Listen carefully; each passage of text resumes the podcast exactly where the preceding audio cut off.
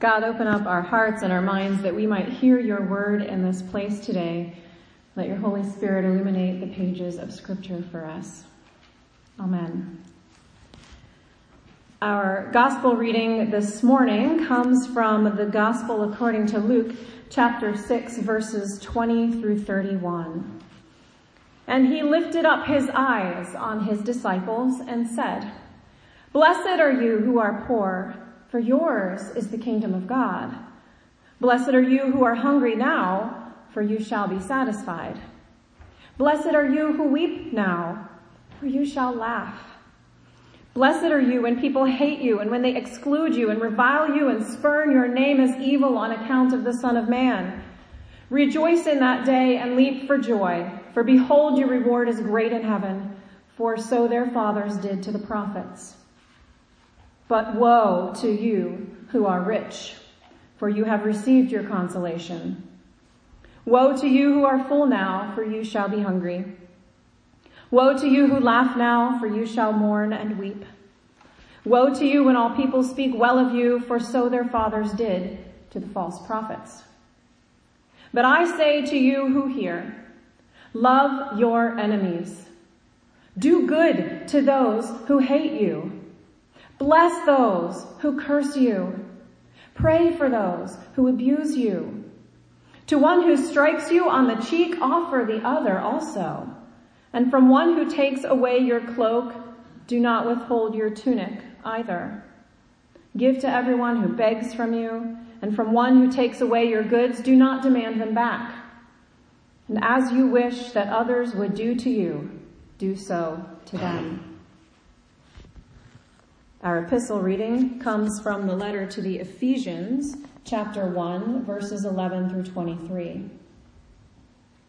In him we have obtained an inheritance, having been predestined according to the purpose of him who works all things according to the counsel of his will, so that we who were the first to hope in Christ might be to the praise of his glory.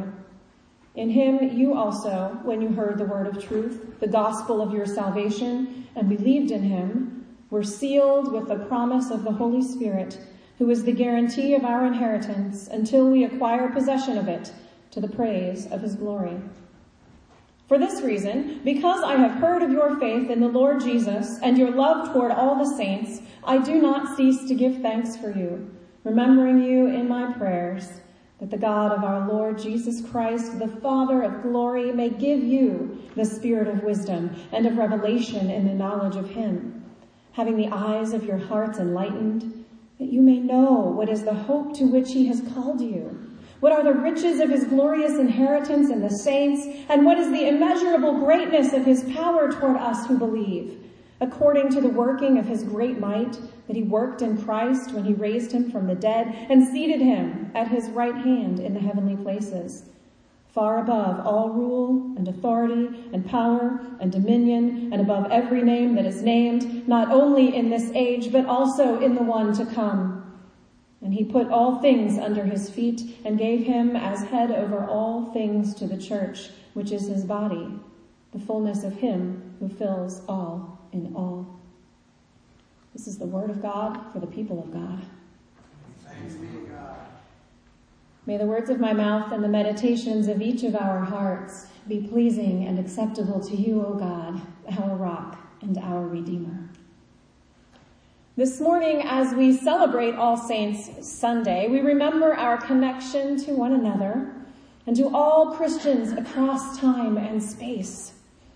It is a particularly bittersweet one over at St. Andrew's this morning as we both mourn the passing of and celebrate the new life of Sam Dewar, who left this side of creation this week to be with God. Next week, we will have more full than usual pews here at Emsworth Presbyterian because of the 150th anniversary celebration and the joint worship service between the two congregations.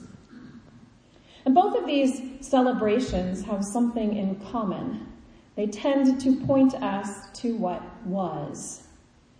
And that's okay in certain contexts. We need a rear view mirror.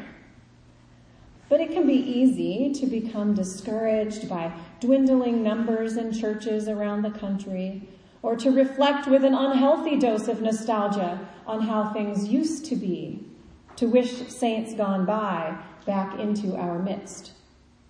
Sometimes we get stuck looking into that rearview mirror and we forget to look at the windshield so that we don't drive into oncoming traffic or a tree. The reason we like looking at the past is because it's a way to say, we made it through that. If we're feeling particularly down, we can look to the happier times and remember the goodness that we saw. It makes us feel better about uncertainty in the future because, hey, we got this far. We've had good times before and we can have them again. So it's comfortable, especially when given days like All Saints Day or an anniversary celebration, to look only to the past, to stay insular, staring only at ourselves. It can be easy to sit in our comfort and not worry about anyone else outside of these walls, to focus on keeping ourselves comfortable. But we forget too easily the fact that it is not just those of us sitting here in this congregation this morning who are worshiping together. One of my commentaries shared a great story. The Canadian preacher John Gladstone tells the story of a young English clergyman who served a small congregation.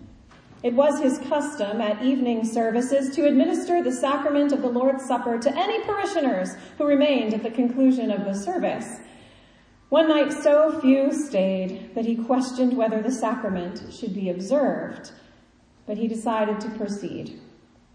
In the midst of the liturgy, he read the part of the great prayer that says, Therefore, with the angels and archangels and all the company of heaven, we laud and magnify thy glorious name. He read it again. With angels and archangels and all the company of heaven. And then he prayed, God forgive me. I did not realize I was in such company. Regardless of how many of us are sitting here this morning, Christ's glory is proclaimed. We do not have a monopoly on praising the Lord. We do not have a monopoly on God's protection and promises. We are here for a much larger purpose than our own comfort. According to New Testament language, all God's followers are considered saints. And all saints are connected to one another through God. Which means when a black church in Mississippi burns at the hands of fear and racism, we are called to weep and to cry out with them.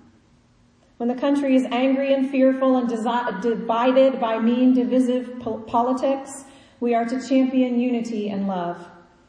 When another saint is hurting or struggling, we are to offer them all we have to help them back up again. When someone says something terrible to us, we are to respond in loving words and kindness. One of my favorite saints who has passed on to the other side of creation is St. Joe of the North Side. He died almost exactly three years ago, and everyone at our home church greatly mourned the loss of gentle St. Joe. At first look, most people would cross the street to avoid him. He had two long, wild braids of hair on his head and an out of control beard. He rarely showered, if ever, and he wore ragged clothes held up by a rope belt. He could be seen walking all over the north side of Pittsburgh, and many people knew him to see him. He was often referred to as Crazy Joe or Wild Joe. But nearly every Sunday morning at 11, he was at church. He sat in the back, often alone, because he knew how people looked at him. And yes, Joe had some problems. But when it came down to it, he also had a heart of gold. He once spotted our pastor from across Market Square on a Saturday morning and rushed over to him with a shoebox. He had an injured pigeon, just a dirty street pigeon, in this box, and he begged the pastor to take it home for his wife to take care of because Joe knew that he himself couldn't make this bird well again. I do not remember how that story ended, to be honest, but I do know that the pastor did not take this dying pigeon in a shoebox home with him, and that Joe's compassion for God's creation shone in that moment. One Christmas Eve, when Gloria was no more than three or four, she sat in the back of the sanctuary on the floor with Joe, chatting with him and worshiping with him. And it was one of the holiest things I've ever witnessed. Two saints one old and ragged, one new and innocent, worshiping together on the holiest night. Anyone who gave Joe the time to listen knew what a gentle, loving soul he was. Anyone who stopped judging him by his wild appearance knew that he loved God with all his heart. He had some serious problems in his life, but he sought God with everything that he had to offer. You never know who the saints really are. You don't know who is offering all that they have to offer. The less you have to give up, the easier it is to offer all that you have. Physically, emotionally, financially. And the more you have to give up, the harder it is to offer all that you have. My three-year-old didn't have much to offer other than friendship to another one of God's children, and she gave it freely. Joe didn't have much to offer either, but he offered all that he had. On All Saints' Day, we celebrate our connection to other Christians across time and space because division and isolation are counter to the gospel. Judgment and putting people in categories is counter to the gospel. Deciding either consciously or subconsciously that someone else is in or out is counter to the gospel. You never know if the saints will look like Teresa or Martin Luther King Jr. or Sam Dewar or if they'll look like Joe.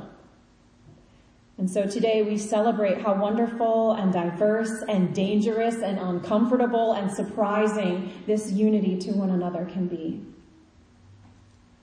The account of the Beatitudes in Matthew is the more well-known wording, but here in Luke we see the same trend. Jesus looks at the unjust way the world is working around him. He finds the places in which the world has settled into a pattern that is counter to the way of God's kingdom, and then he turns them on their heads. He tells us in no uncertain terms that we have no right to judge who the saints are and aren't. Who will receive the kingdom of God? The poor. Who will receive ultimate satisfaction? Those who are hungry now. Who receives the gift of laughter for eternity? Those who have suffered sorrow now. Those who are hated and bullied and treated poorly and pushed to the margins and looked at with suspicion and disgust are the very ones who will be more richly blessed than we can imagine. And these are uncomfortable words from Jesus for those of us who have what we need who are well fed, who laugh more than we cry, and who are well liked and supported and part of the religious majority in our homeland. We can almost write this scripture off as just being comfort for those having a hard time. But then, just as we're beginning to squirm in our seats and make excuses, Jesus turns up the heat on us even more. Those of you who have what you need now and are sitting content in your comfort, those who have plenty to eat and much to laugh about, enjoy it while you have it because it's got an expiration date. Popular now? Watch out, because those who sell their souls to the false gods of power and popularity, like the false prophets of old did, have nothing waiting for them when their time here runs out. And if that doesn't feel like a punch in the gut, you might want to go read it again later in your alone time with God. Jesus meant this to be quite uncomfortable. We have no way of knowing who is really following God with all they can offer. Therefore, we must treat all people as though they are or will one day be united to us and to God in Christ. All people are beloved by God. When other people are poor or hungry or full of sorrow, we cannot ignore them. They are a beloved part of God's kingdom.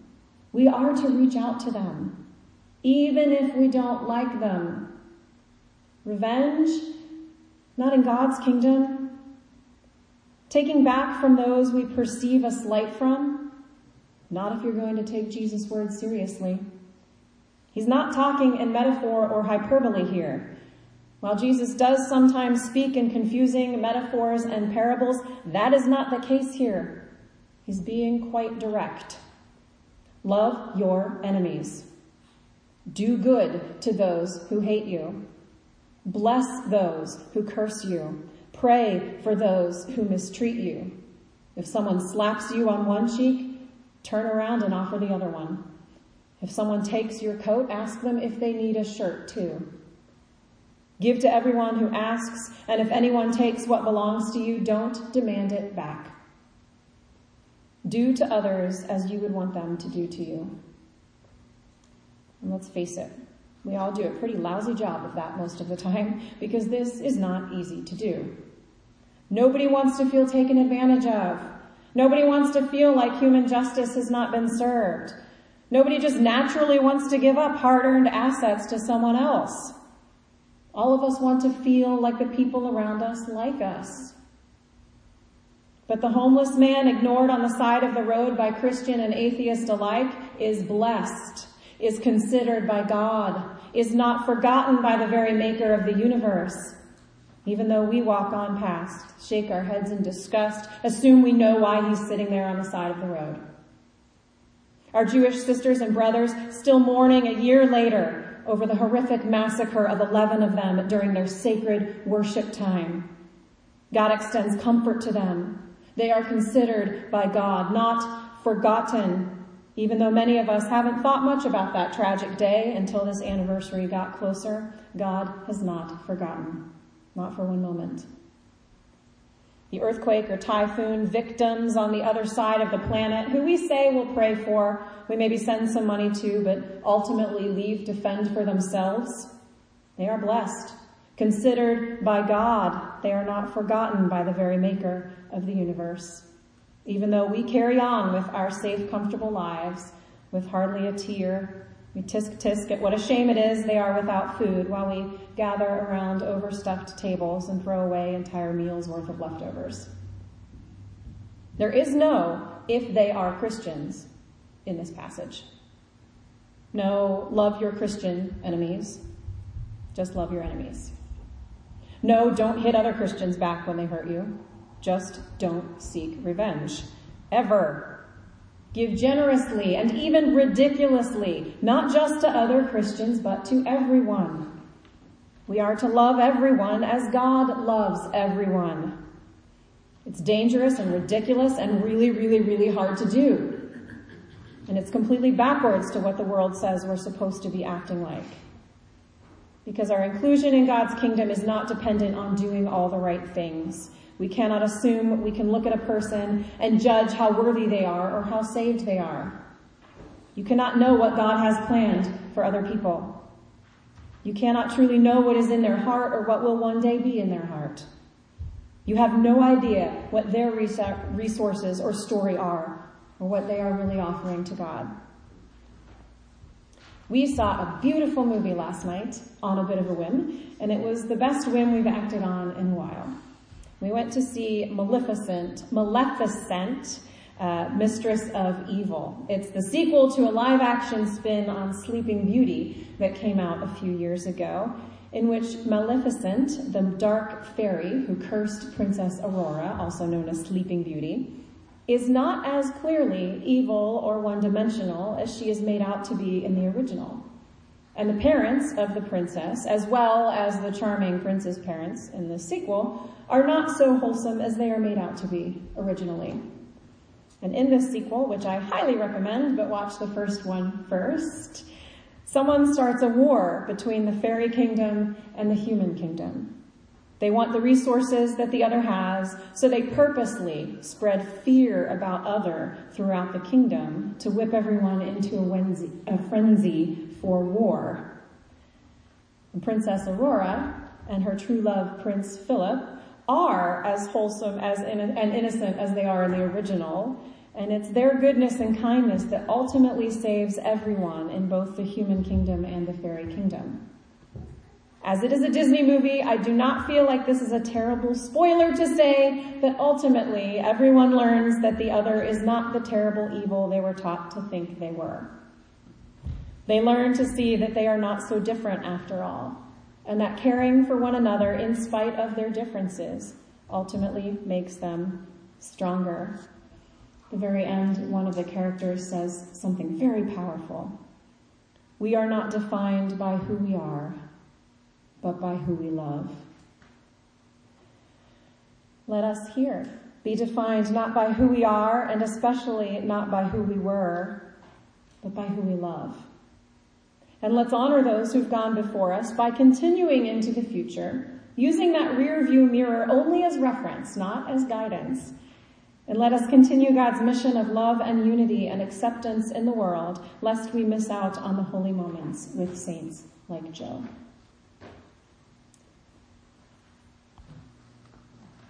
Amen.